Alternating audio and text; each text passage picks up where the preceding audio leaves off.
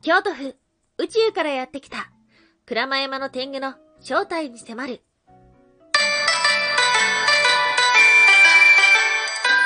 タンは妖怪について知りたい。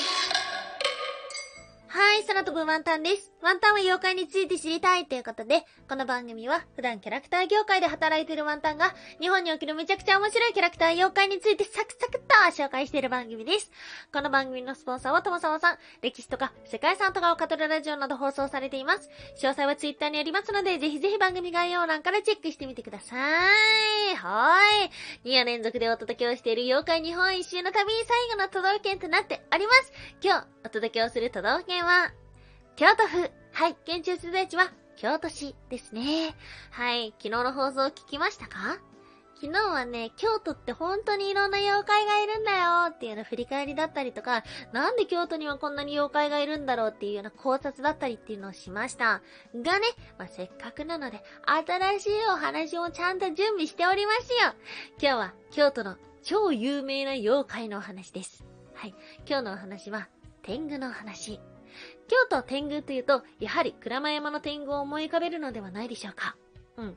鞍馬天狗という名前で、フィクションの世界にね、いるんですけども、これはね、鞍馬山の天狗がモデルになっているので、同じかと言われたらワンタン的には違うんじゃないかなと思ってます。その意味も兼ねて、今日の放送はですね、鞍馬山の天狗っていう風に呼ぼうと思ってるんですけども、うっかり鞍馬天狗って言ってしまったら、はあ、やってんなっていう風に思いながら聞いてください。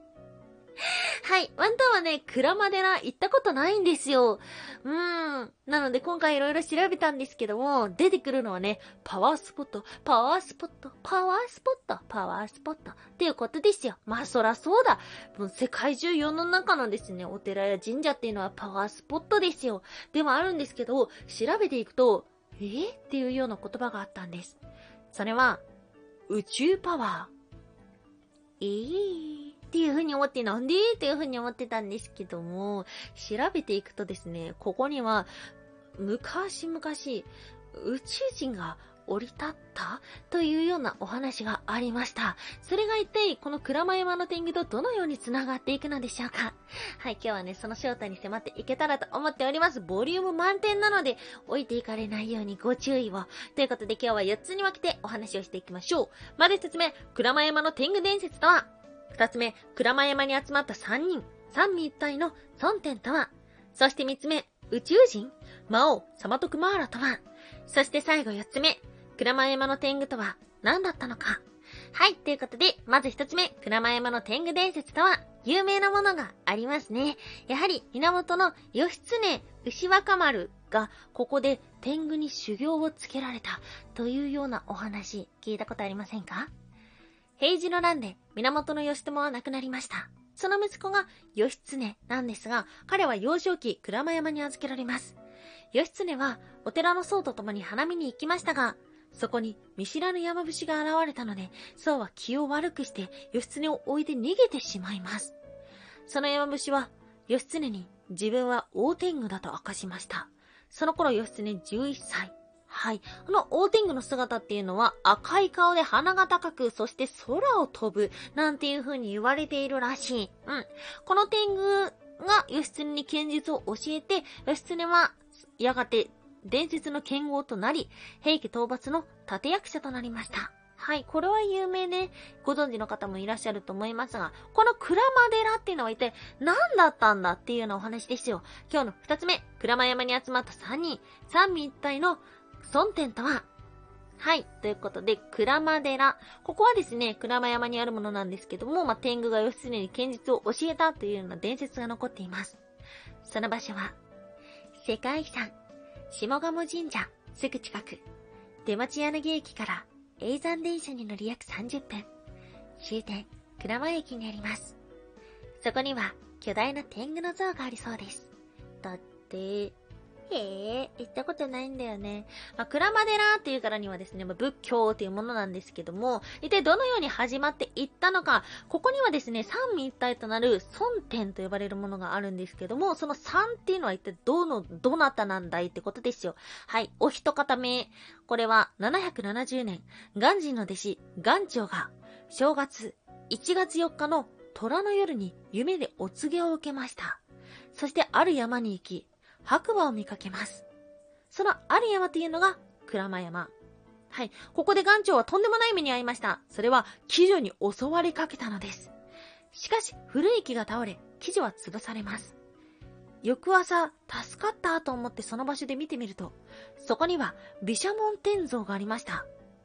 岩長は、毘沙門天像に助けられた、毘沙門天様が助けてくれた、と思い、毘沙門天を祀るために、ここにお寺を建てたのです。はい。鞍馬寺っていうのは庶民における毘沙門信仰発祥の場所だったと言われています。平安時代の頃ですね。はい、これがお一方目。そしてもうお二方目。そしてその後26年ほど経った796年頃。藤原の伊勢度が観音様を祀る場所を建てないなぁと考えました。そしてその日夢を見ます。鞍馬寺にほど近い貴船神社の神様が、じゃあ、鞍馬寺に建てなさい、と言いました。藤原の伊勢度はその夢の通り、鞍馬寺に入ると、白馬を見かけます。しかし、この鞍馬山、すでに毘沙門天様が祀られていました。うーん、と思いながらその夜、また夢を見ます。毘沙門天様も、観音様も、根本は同じなんだよ。と、そのお告げを聞き、ここに観音様を祀るようになったのです。はい。ということで、毘沙門天様と千手観音様をば祀る場所っていうのが、この鞍馬山になりました。ですが、そう、もう一人いるんです。このもう一人がとっても気になるお方。実はですね、この鞍馬寺の中に魔王殿というものがあります。魔王殿ここに？なんてことなんですけども、どなたが祀られているかというと、五宝魔王尊様と呼ばれているもの。これはね、天狗の創始と言われているんですけども、この方がここにやってきたのは、毘沙門天様や千手観音様よりもはるか昔のこと。ここに、650万年前に、金星から、サマトクマーラが訪れたのです。